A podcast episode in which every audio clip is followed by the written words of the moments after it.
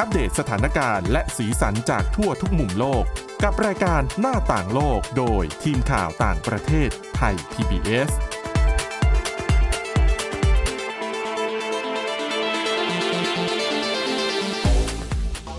สวัสดีค่ะ คุณผู้ฟังขอต้อนรับเข้าสู่รายการหน้าต่างโลกค่ะ วันนี้นะคะ ก็ยังคงมีเรื่องราวที่น่าสนใจ เช่นเคยนะคะอ่ะก่อนที่จะเข้าเรื่องกันไปแนะนำตัวผู้ที่ร่วมสนทนากับเราในวันนี้ค่ะ คุณจารุพรโอภาสรัฐ คุณวินิษฐาจิตกรี และก็ดิฉันสวรักษ์จากวิวัฒนาคุณค่ะ สวัสดีค่ะ สวัสดีค่ะ เรื่องแรกนะคะเดี๋ยวคุณจารุพรจะมาเล่าให้เราฟังนะคะ ถึงเรื่องของผลการวิจัยล่าสุด เกี่ยวกับเรียกว่าผลข้างเคียงนะคะที่เกิดจะขึ้นจากการติดเชื้อโควิด -19 อันนี้เป็นผลการวิจัยจากประเทศอังกฤษ ถูก นะคะ ต้องค่ะ ต้องสอบถามก่อนว่าทุกซีซั่นที่ผ่านมาในบ้านเราโควิด -19 คุณวินิษฐากับคุณสวรักษ์ยังรอดอยู่หรือเปล่าคะ ยังรอดอยู่ค่ะ แต่ไม่แน่ใจว่ามีตอนไหนไม่รอดโดยที่ไม่รู้ตัวหรือเปล่า รอด อาจจะเป็นไปได้ค่ะ อืม เพราะฉะนั้นต่อจากนี้ถ้าฟังผลวิจัยนี้แล้วก็ต้องรักษาเนื้อรักษาตัวให้ดีนะคะ เพราะว่าทีมนักวิจัยจากมหาวิทยาลัยเคมบริดจ์ของสหราชอาณาจักรค่ะ เขาออกมาเผยแพร่ผลการศึกษานะคะ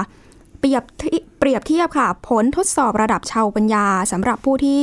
ป่วยโควิด -19 ที่เขาเรียกว่าป่วยจนอาการหนักจนต้องนอนโรงพยาบาลนะคะ พบนะคะว่าหลังจากฟื้นปุหลังจากฟื้นตัวแล้วเนี่ย ค่ะ หายดีแล้ว ก็ยังเสี่ยงค่ะ ที่จะมีความผิดปกติทางสมองในระยะยาว อืม อืมโดยพบนะคะว่าผู้ป่วยเนี่ยอาจจะมีระดับชาวปัญญา หรือที่เราเรียกว่า IQ ลดลง ค่ะ ซึ่งลดลงถามว่าลดลงเยอะไหม พอลดลงไปแล้วเนี่ยเขาบอกว่าเทียบเท่ากับสมองของเราเนี่ย แก่ชราลงไปราวๆประมาณ 20 ปีค่ะ ก็เหมือนแบบคำนงคำนวณอะไรได้ไม่ดีเท่าเดิม ใช่ค่ะ โดยเป็นการทดสอบนะคะจากกลุ่มผู้ที่เคยป่วยโควิด -19 อาการหนักเนี่ยประมาณ 46 คน กับกลุ่มบุคคลทั่วไปประมาณ 460 คน ซึ่ง 460 คนนี้เขาบอกว่ามีข้อมูลสุขภาพเหมือนกับคนกลุ่มแรกก่อนที่จะล้มป่วย ค่ะ อ่ะพอเปรียบเทียบกันแล้วทำแบบทดสอบนะคะ จากการคิดวิเคราะห์ใช้เหตุผล ความจำรวมถึงการมีสมาธิจดจ่อ พบนะคะว่า กลุ่มคนที่เคยป่วยโควิดอย่างหนักเนี่ย ใช้ความคิดได้ที่เขาเรียกว่าไม่ค่อยจะถูกต้องแม่นยำรวมทั้งยังคิดวิเคราะห์ข้อมูลได้ช้ากว่าคนทั่วไปมากขึ้นค่ะ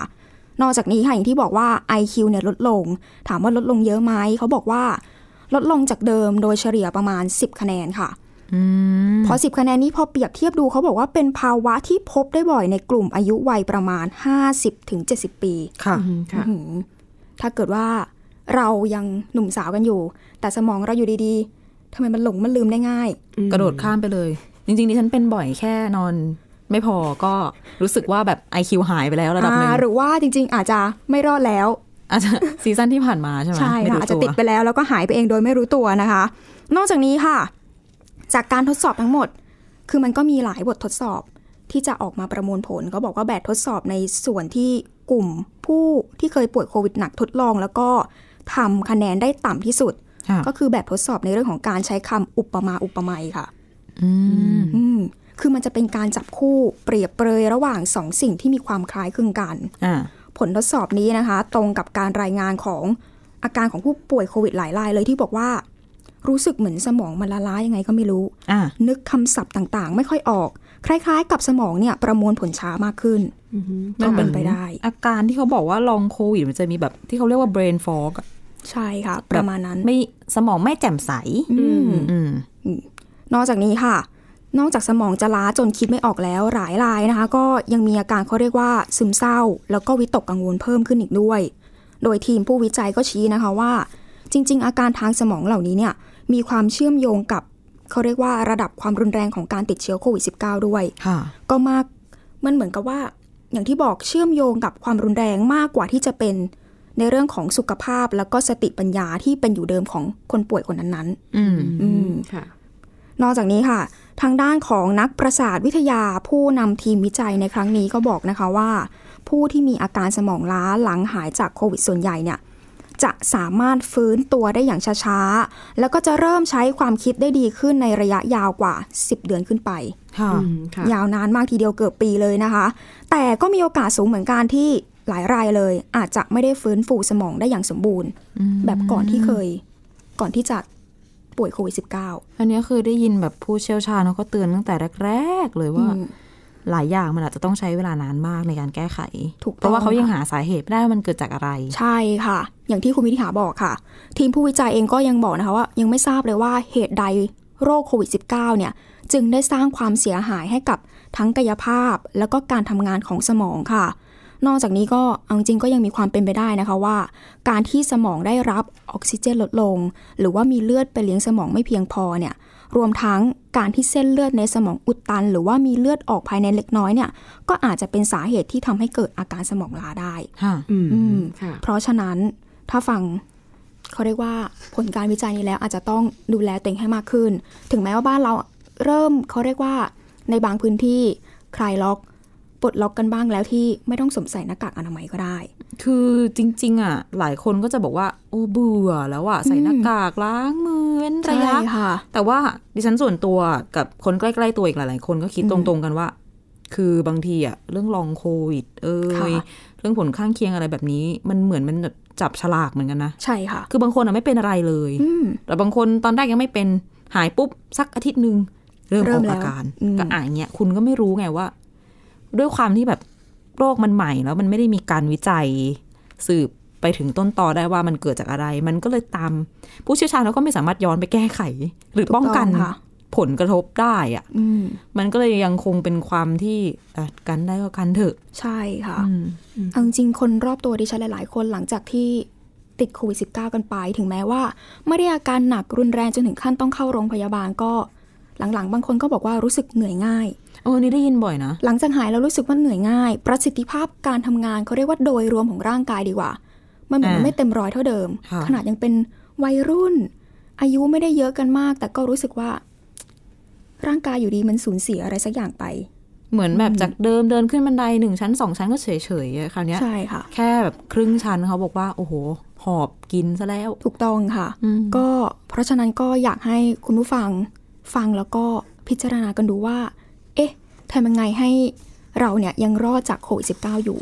แล้วก็ถึงติดไปก็พยายามดูแลตัวเองให้เขาเรียกว่าให้ดี ค่ะ ก่อน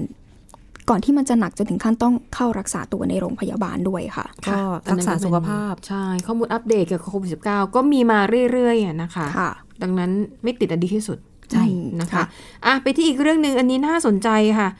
เป็นเรื่องการบังคับ การให้เงินทิปเหรอการให้เงินพิเศษ อืม แก่บ ค่ะ ริการอะไรทั้งหลายแต่อินเดียนี่ดิฉันไม่เคยไปแต่ไม่เขาไม่เขาไม่มีให้ทิปใช่ไหม มีเป็นวัฒน บ้าง ธ เห ร ร รม อ ที่มาจากตะวันตกเหมือนเรา อ๋อเหรอ แต่เมืองไทยนี่คือฉันก็ให้บ้างไม่ให้บ้างแล้ว แต่ ค่ะ แต่ว่าในร้านอาหารบางร้านอ่ะบ้านเราอ่ะ คุณสวรักษ์ ไม่เขาบวกเป็นเซอร์วิส สังเกตไหม ชาร์จหรือเปล่า นั่นแหละ เจ็ด อั เปอนร์ นี้ เซ็น แห ต์สิละบเปอร์เซ็นต์อ่ะสิบเปอร์เซ็นต์สิ ค่ะ นี่คือปัญหาที่ว่ากันในอินเดีย อ๋อ ถือว่าเป็นเรื่องวุ่นวุ่นๆของ ค่ะ เซอร์วิสชาร์จ อืมค่ะ แล้วก็ อืม เขาใช้คำว่ามันเป็นแบบบังคับทิปอะมันคือไอ้เจ้า อ่าฮะ เซอร์วิส อ่าฮะ ชาร์จเนี่ยแหละ ค่ะ อืม ค่ะ นะคะ ซึ่งเรื่องวุ่นวุ่นๆนี้ มีคนที่เขาใช้ชีวิตอยู่ที่มุมไบเขาเล่าให้สำนักข่าว BBC ฟังนะคะ คือเมื่อสัปดาห์ที่แล้วเนี่ยรัฐบาลอินเดียเขาพูดคุยกับตัวแทนของกลุ่มผู้ประกอบการร้านอาหาร เพื่อที่จะแก้ไขปัญหาเรื่องนี้ มันเป็นเรื่องที่เขาบอกว่าคาราคาซังกันมา พักใหญ่ เกี่ยวกับเซอร์วิสชาร์จที่หรือค่าบริการที่ลูกค้าจะต้องจ่าย ส่วนมากจะต้องจ่ายแทบจะทุกครั้งที่เวลาแบบไปกินข้าวนอกบ้าน ค่ะ อืม อ่า BBC เขาก็เลยหยิบเอาเรื่องเนี้ย เรื่องแบบ การออกไปรับประทานอาหารที่น่าอภิรมย์น่าอร่อยทำให้มีความสุข แต่ต้องเจอเรื่องไม่น่าพิสมัย ค่ะ ความหงุดหงิดที่เกิดขึ้นจากการแบบถูกบังคับให้จ่ายทิป อืม นะ อืม อ่ะมีผู้หญิงคนหนึ่งค่ะ เขาอยู่ที่มุมไบเมืองใหญ่เนาะใช้ ค่ะ ชีวิตทำทั้งทำงานทั้งอยู่ที่นั่น ไปกินข้าว เธอเป็นทำอาชีพเป็นเหมือนแบบนักวางกลยุทธ์การตลาด แล้วก็เป็นคนชอบกินข้าวนอกบ้านอะ ค่ะ อย่างน้อยอาทิตย์ละสองครั้งต้องไปกินข้าวนอกบ้าน ถ่ายลงถ่ายรูปลงโซเชียลเป็นเขาเรียกตัวเองว่าฟู้ดดี้อย่างเงี้ย อืม อ่า ค่ะ เสร็จไปกินร้านพิซซ่าอยู่วันหนึ่ง เธอเล่าว่าพิซซ่าเสิร์ฟมาในจานแบบเป็นจานก้นลึก ค่ะ พิซซ่ามันก็เลยแบบบูดๆเบี้ยวๆนึกออกไหม บุ๋ม มัน ไป ก็ ตาม ควร ลักษณะจาน ใช่ มันก็ควรจะเป็นแบบถาดใหญ่ๆแบนๆเนาะ ค่ะ เสร็จปุ๊บ เธอก็มาต้องบอกภาษาวัยรุ่นบอกไม่จอยละ อ่า อ่าไม่ไม่ได้ดั่งใจ ค่ะ บริกรค่ะ เดินผ่านมาแล้วก็ถามด้วยความน่ารักนะ บอกว่า โอเค อาหารโอเคไหมครับ อะไรประมาณอย่างเงี้ย แต่ซึ่งตัวคุณลูกค้าอะเธอก็พูดตรงๆนะว่าเธอไม่ค่อยจะพอใจเท่าไหร่ อืม อืมเพราะว่าแบบสภาพมันเป็นอย่างนี้อย่างนั้น อืม แต่ว่าสิ่งที่เกิดขึ้นก็คือบริกรเขาก็ไม่ได้แบบไม่ได้ขอโทษ หรือว่าเสนอที่จะแก้ไขอะไรให้ ก็รับทราบแล้วก็เดินจากไป ค่ะ เสร็จปุ๊บ พอกินข้าวเสร็จ คิดเงิน อืม ในใบเสร็จในบินอ่ะ มันก็จะมี Service Charge สิบเปอร์เซ็นต์อ่า ทีนี้ คุณผู้หญิงคนนี้เนี่ย เธอก็รู้สึกว่าคนเราอะเวลาเราจะจ่ายค่าบริการเพิ่มเติมหรือว่าจ่ายทิปแบบเนี้ย เราจะจ่ายเมื่อเราพอใจในการบริการ ค่ะ อืม แต่ ค่ะ สำหรับเธออะเธอรู้สึกว่า โอ้เธอไม่ประทับใจด้วยปัญหานี้ แต่ว่าในวันนั้นเนี่ย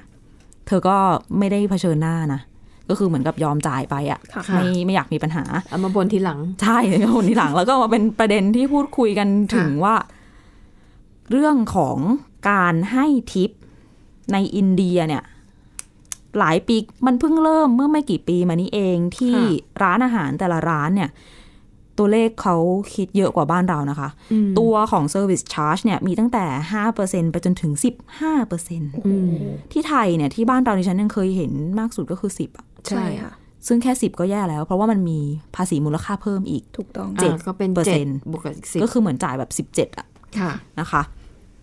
แต่ว่าอินเดียเนี่ยแค่ Service Charge ก็ 15 เข้าไปละ อืม ทีนี้ก่อนก่อนที่จะเริ่มมีการใช้ระบบ Service Charge แบบเนี้ยที่อินเดีย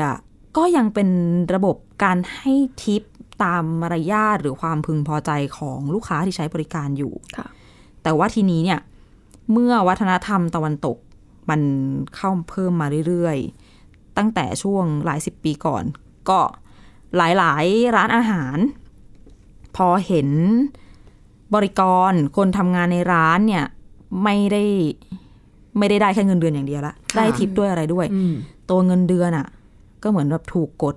ให้ลดต่ำลง อ๋ออั อันนั้นก็ส่วนหนึ่ง ค่ะ ค่ะ ทำไปทำมา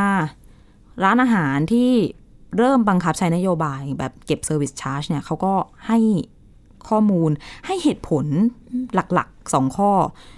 ว่าทำไมเขาถึงต้องใช้ระบบเซอร์วิสชาร์จคือข้อหนึ่ง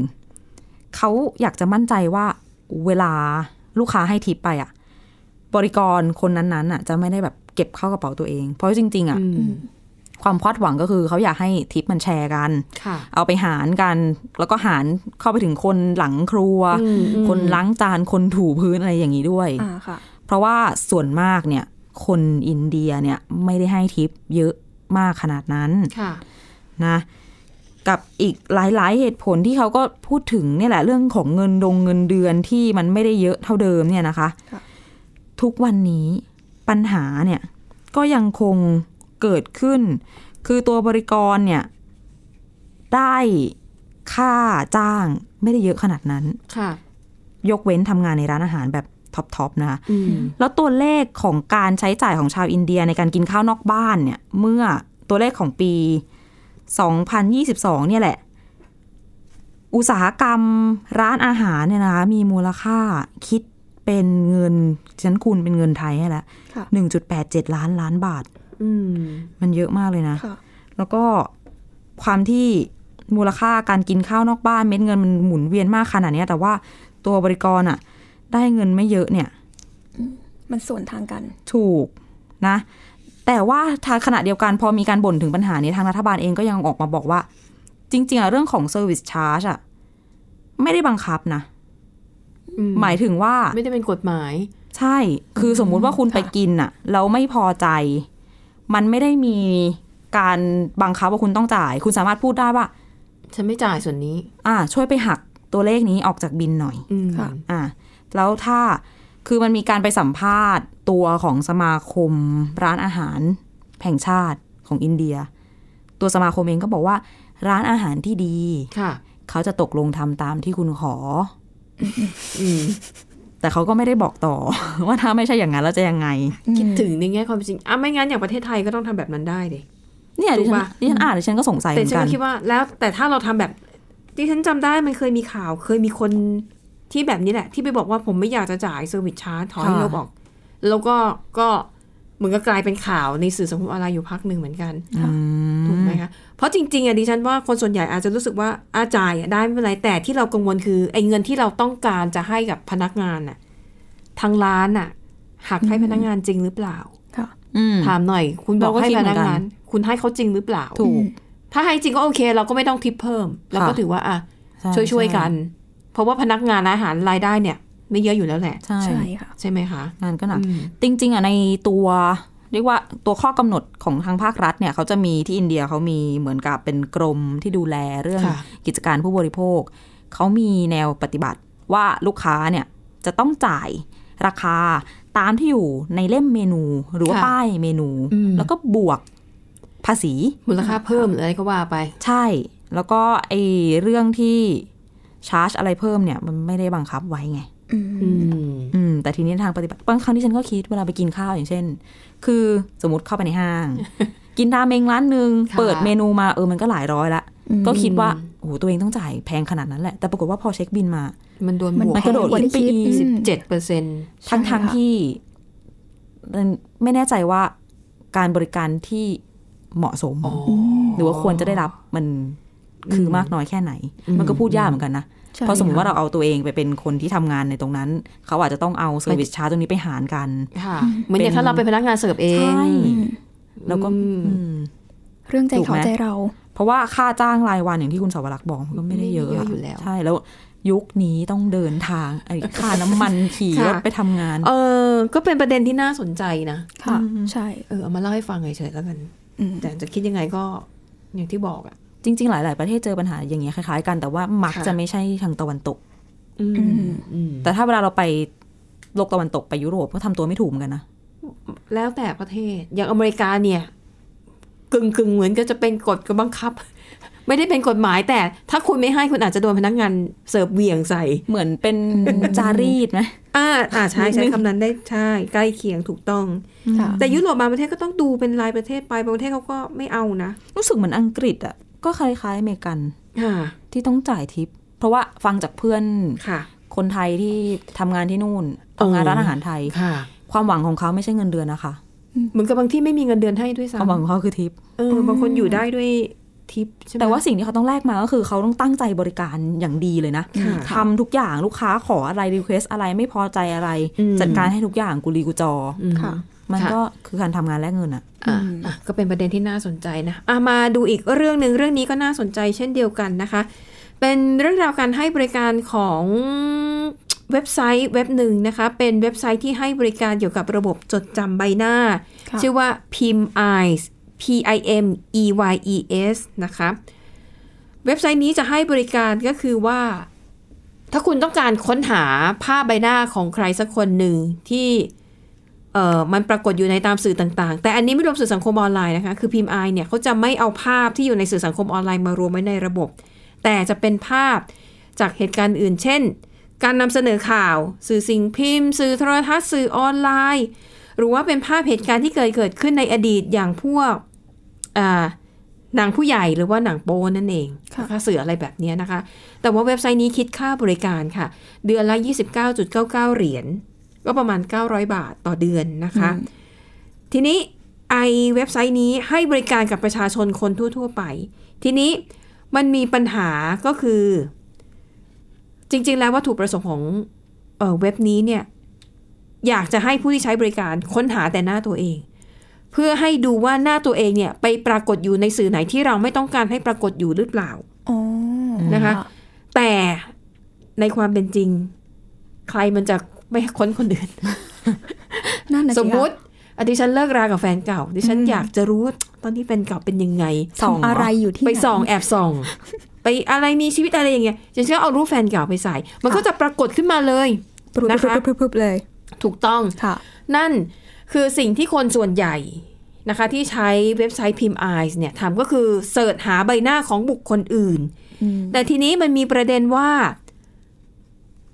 อดีตของบางคนเนี่ย เขาไม่อยากจะให้มันถูกขุดคุยขึ้นมา ค่ะ นะคะ ยกตัวอย่างเช่นนะคะเอ่อผู้หญิงคนหนึ่งค่ะ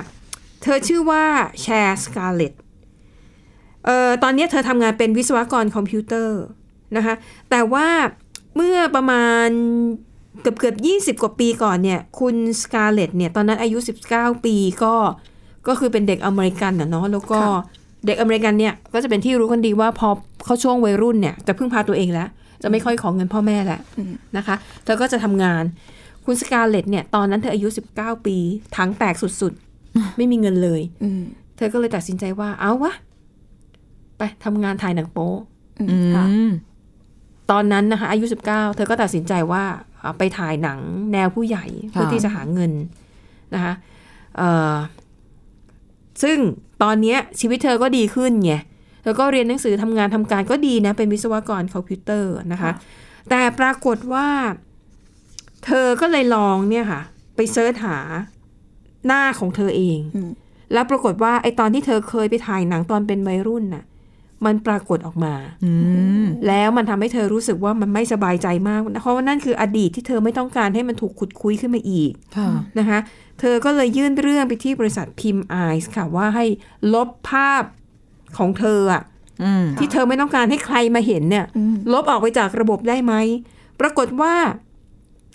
กระบวนการค่อนข้างยุ่งยากแล้วก็ไม่มีประสิทธิภาพ เพราะว่าพอเธอลบลบได้แค่ภาพเดียว แต่อีกเป็นร้อยเป็นพันภาพ ที่มันยังปรากฏอยู่อ่ะ ค่ะ มันยังมีอยู่ไง ค่ะ นั่นหมายความว่าเธอต้องคอยไล่แจ้งไปทีละภาพทีละภาพ เพื่อที่จะให้ลบภาพเธอออกจากระบบการค้นหาทั้งหมด ค่ะ นะคะซึ่งอันนี้เนี่ยเป็นปัญหาหนึ่งที่อ่ะถูกพูดถึงมา ในขณะที่ผู้สื่อข่าวของหลาย ๆ สำนักนะคะที่เขาทำข่าวเนี่ยเขาก็ลองทดลองไงเอาหน้าของตัวเขาเองอะ อืม เซิร์ชเข้าไป ปรากฏว่าปัญหาที่เกิดขึ้นเนี่ยนะคะคือพบว่ามีหลายภาพที่ไม่ใช่ตัวเขา แต่เป็นคนหน้าเหมือนหรือหน้าคล้าย ค่ะ ค่ะ มันก็ปรากฏออกมา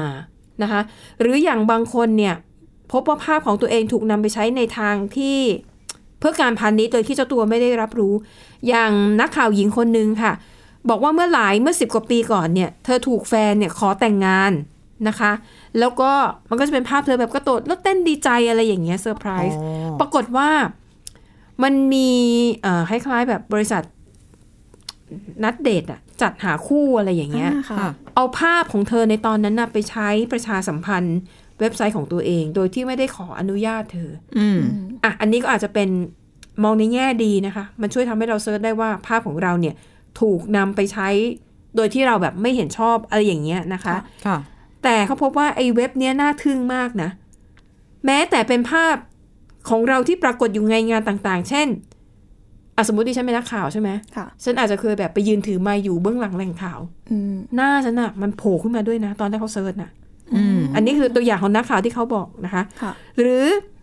บางทีไปเข้าร่วมอยู่ในกิจกรรมอื่น เช่น ไปเข้าร่วมงานแต่งงานไปดูคอนเสิร์ต อืม หรือแม้แต่อย่างที่บอกว่าหน้าตาเนี่ยดันไปละไม้คล้ายกับนักแสดงหนังสำหรับผู้ใหญ่ ค่ะ ทุกอย่างเนี่ยมันก็ปรากฏออกมาหมดเลยนะคะ เขาบอกว่า นั่นหมายความว่าต่อให้เราไม่ได้ตั้งใจเข้าไปอยู่ในเฟรมภาพนั้นๆน่ะภาพของเราก็จะปรากฏขึ้นมาอยู่ดี ซึ่งอันนี้เป็นสิ่งที่หลายคนมองว่ามันคือการละเมิดความเป็นส่วนตัว ค่ะ ค่ะ บางคนอาจจะไม่อยากให้ใครรู้เลยก็ได้ว่า เอ้ย ครั้งหนึ่งฉันเคยไปร่วมเป็นกปปสนะ ฉันเคยไปยืนเป่านกหวีด แต่ภาพเนี่ย อืม มันปรากฏ แต่นั่นเป็นสิ่งที่เขาอาจจะไม่อยากให้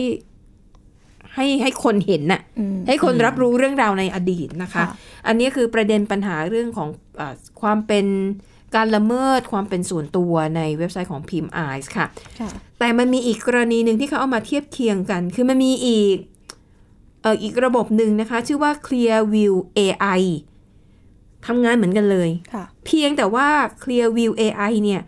อนุญาตให้ใช้งานได้เฉพาะหน่วยงานของรัฐบาลที่กำกับดูแลเรื่องกฎหมายเท่านั้น ค่ะ มีเป้าหมายเพื่อให้หน่วยงานของรัฐบาลเนี่ยใช้ในการสืบหาตัวบุคคล อย่างเช่น คนหาย อืม มีการแจ้งความคนหาย ค่ะ แล้วก็อยากรู้ว่า คนคนเนี้ยถูกลักพาตัว หรือว่าแค่หนีไปหรือว่าย้ายไปอยู่ที่อื่น ก็หน่วยงานของราชการก็จะใช้ระบบของ Clearview AI เนี่ยแหละค่ะ ค่ะ ในการค้นหาหรือแม้แต่การติดตามหาผู้ต้องสงสัย ผู้ก่อการร้ายอะไรแบบนี้นะคะ ซึ่ง Clearview เนี่ยคนไม่ค่อยว่า เพราะว่าใช้ได้เฉพาะในระบบราชการ ค่ะ แล้วการใช้มันมันต้องมีเหตุมีผลไม่ใช่ว่าจะซีซัวฉันอยากตามหาแฟนเก่าฉันอะไม่ได้นะคะ ซึ่งแตกต่างกับพิมพ์อายซึ่งเปิดกว้าง คุณไม่ต้องอะไรมาก คุณแค่จ่ายเดือนละประมาณ 900 บาท ค่ะ แล้วก็ลงทะเบียนกดติ๊กติ๊กติ๊กติ๊กอ่ะยอมรับเงื่อนไขการใช้งานแค่นั้นเอง แต่ว่าพอถึงเวลาการใช้งานจริง คุณจะค้นหาใครคุณจะทำอะไรกับมันเนี่ยทางบริษัทเขาก็จะไม่มาดูแลอะไรตรงนี้นะคะ เคยได้ยินจากผู้สื่อข่าวต่างประเทศ ค่ะ ที่เขาทำข่าวเชิงลึกเขาใช้ อืม พิมพ์ไอซ์ในการหาคน อืม ในอีเวนต์ต่างๆ หรือว่าใช้ในการแบบตรวจสอบความเหมือนแฟกเช็ค ค่ะ ผ่านพิมพ์ไอซ์นี่แหละอย่างเช่น สมมติมีอีเวนต์แบบชุมนุม แล้วมีคนที่แบบชอบไปโผล่อะ 6 มกราคม นั่นแหละ ที่มีผู้ประท้วงบุกเข้าไปในอาคารรัฐสภาของสหรัฐ ใช่ หลายสื่อค่ะ ใช้ไอพิมพ์ไอซ์เนี่ยแหละ ค้นหาผู้ก่อเหตุ อืม แล้วก็ นะคะ ได้ผลด้วย ใช่ เทคโนโลยีมันก็มีทั้งโทษแล้วก็ประโยชน์อะนะคะ แล้วแต่ ใช่ ว่า ซึ่ จะ ง หยิบไปใช้ตรงไหน อืม อืม ซึ่งพิมพ์อายเนี่ยนะคะตอนนี้กำลังถูกฟ้องร้องทั้งจากตัวบุคคล ค่ะ ทั้งจากรัฐบาลของหลายประเทศที่สั่งให้ลบข้อมูลเหล่านี้ออกไปนะคะแต่ว่าพิมพ์อายเนี่ยเขาพยายามสร้างภาพตัวเองแบบคือพยายามจะช่วยเหลือสังคมนะคะ ว่าเช่นอ่ะสตว์ตอนเนี้ยมันเกิดเหตุการณ์ในยูเครนใช่ไหมเขาบอกว่าเขาจะอนุญาตให้ใช้ฟรีสำหรับคนที่ต้องการค้นหาชาวยูเครนที่คือตอนเนี้ยไม่ได้อยู่ในประเทศแล้ว อืม แล้วคนถามว่าตอนเนี้ยเขาลี้ภัยไปอยู่ที่ไหน ค่ะ เช่นอาจจะเป็นครอบครัวเป็นคนที่รักหรือว่าเป็นเพื่อน อืม อยากจะตามหาคนเหล่านี้นะคะ อย่างที่บอกเครื่องมืออะมันมีประโยชน์ในตัวของมันเอง แต่จะดีหรือร้ายขึ้นอยู่กับการใช้งาน แต่จะบอกว่าจริง ๆ แบบโทรศัพท์เราทั่วไปก็มีฟังก์ชันนี้แล้วนะ ค่ะ ของดิฉันในแกลเลอรี่จำหน้าคนแล้วแล้ว อ๋อใช่ใช่ใช่ ที่น่ากลัวไปกว่านั้นคือจำหน้าแม้กระทั่งคนที่สวมหน้ากาก ใช่ คือจากการไปทำข่าวครั้งล่าสุดที่ฉันถ่ายภาพแบบวิวกว้าง ค่ะ ๆของการหาเสียง ค่ะ แล้วก็มีภาพผู้ชายคนหนึ่งโผล่หน้าเข้ามาในโทรศัพท์ ค่ะ ใส่แว่นดำและหน้ากากด้วย เท่ากับหน้าหายไปเกือบหมดแล้วนะ แต่ว่ามันจำ ได้ ว่าเป็นคนหนึ่งคน ซึ่งดิฉันไม่รู้ด้วยซ้ำว่าเขาเป็นใคร ค่ะอ่ะและทั้งหมดนี้นะคะก็คือเรื่องราวนะคะที่พวกเรารวบรวมกันมานำเสนอค่ะหวังว่าจะเป็นประโยชน์กับคุณผู้ฟังบ้างไม่มากก็น้อย วันนี้หมดเวลาแล้วขอบคุณสำหรับการติดตาม ลาไปก่อนพบกันใหม่ตอนหน้า สวัสดีค่ะ สวัสดีค่ะ สวัสดีค่ะ Thai PBS podcast. View the world via the voice.